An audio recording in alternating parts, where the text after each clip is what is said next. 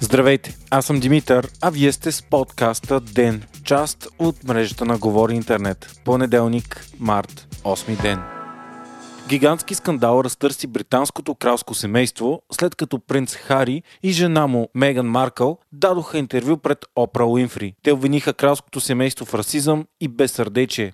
Интервюто е на първи страници в големите американски и британски медии. Принц Хари, син на престолонаследника Чарлз и Даяна Спенсър, както и съпругата му Меган Маркъл, която е цветнокожа американка, се оттеглиха от кралските си задължения и се преместиха в САЩ миналата година. Отдавна се знаеше за техните силно влушени отношения с кралското семейство, но това е първото им интервю от оттеглянето на сам. В разговор Меган заяви, че кралското семейство е имало сериозни опасения за цвета на кожата на сина им Арчи. Семейството е отказало да даде титлата принц на Арчи и освен това му е отказана за крила, каквато е традицията. Меган разказва, че животът в кралския дворец я е довел до мисли за самоубийство и тя не е искала да живее повече. Докесата е споделила със семейството, че има психически проблеми, но помощ и е била отказана. Принц Хари пък осъди семейството си за това, че не са подкрепали съпругата му и не са направили нищо по повод множеството лъжливи истории по нейн адрес от жълтите медии. Той каза, че се намира в капан от кралското семейство и именно благодаря на Меган е решил да излезе от него. Хари изрази опасения, че историята може да се повтори, имайки предвид смъртта на майка му Даяна, която загуби живота си в автомобилна катастрофа, докато е преследвана от папараци. Баща му, принц Чарлз, е спрял да отговаря на обажданията му, след като се отегли от семейството, като Хари и Меган са запазили добри отношения с баба си, кралица Елизабет II.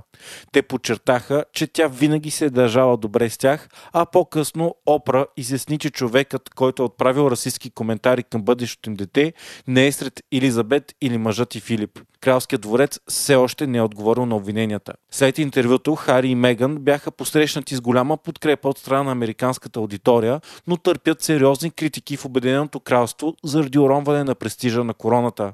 Коментатори на острова вече определиха интервюто като най-голямата криза за кралското семейство от абдикацията на Едвард VIII насам през 1936 година. Вече дори се прави паралел с това колко са подобни историите. Едвард VIII наследява баща си Джордж Пети през 1936 година. Той обаче е принуден да абдикира същата година, защото се жени за разведена на жена Уолис Симпсън, която подобно на Меган е американка. Тогава парламентът отказва да даде титла на жената на Едуард и това води до огромен скандал. Смята се, че тогавашната сучка значително намалява влиянието на короната. След абдикацията на Едуард VIII, той е наследен от Джордж VI, баща на кралица Елизабет II. Пандемичната обстановка в България продължава да се влушава. Заразените и починалите са се увеличили с 30% на седмична база, а средната заболеваемост за страната вече е 340 на 100 000 души население. Тревожно висок е и броят на хората настанени в болница – 5776 пациенти. Вече половината от болничните COVID легла в софийските болници са заети. Изследвания пък показват, че в България масово се разпространява британския щам на коронавируса, който е по-заразен. Цели 73% от изследваните проби са се оказали именно британския вариант. За него обаче се знае, че ваксините също са много ефикасни. За момента данните от България не показват по-опасните щамове, като южноафриканския, бразилския или нигерийския, да циркулират и страната, обяви професор Тодор Кантарджиев пред БНТ.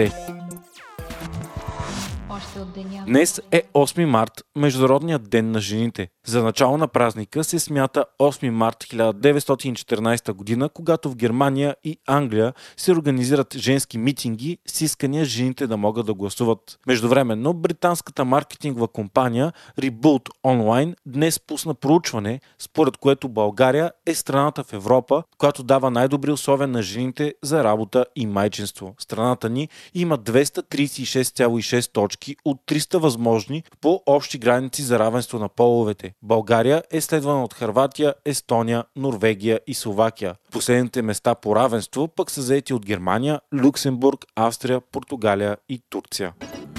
Българската актриса Мария Бакалова спечели наградата на Американо-канадската асоциация на филмовите критици за най-добра женска поддържаща роля. Бакалова беше и първата българска актриса, номинирана за Златен глобус, при това за главна роля, но наградата тогава взе Розамунд Пайк. Американските специализирани медии обаче коментират, че Бакалова има и много голям шанс за номинация за Оскар за поддържаща роля.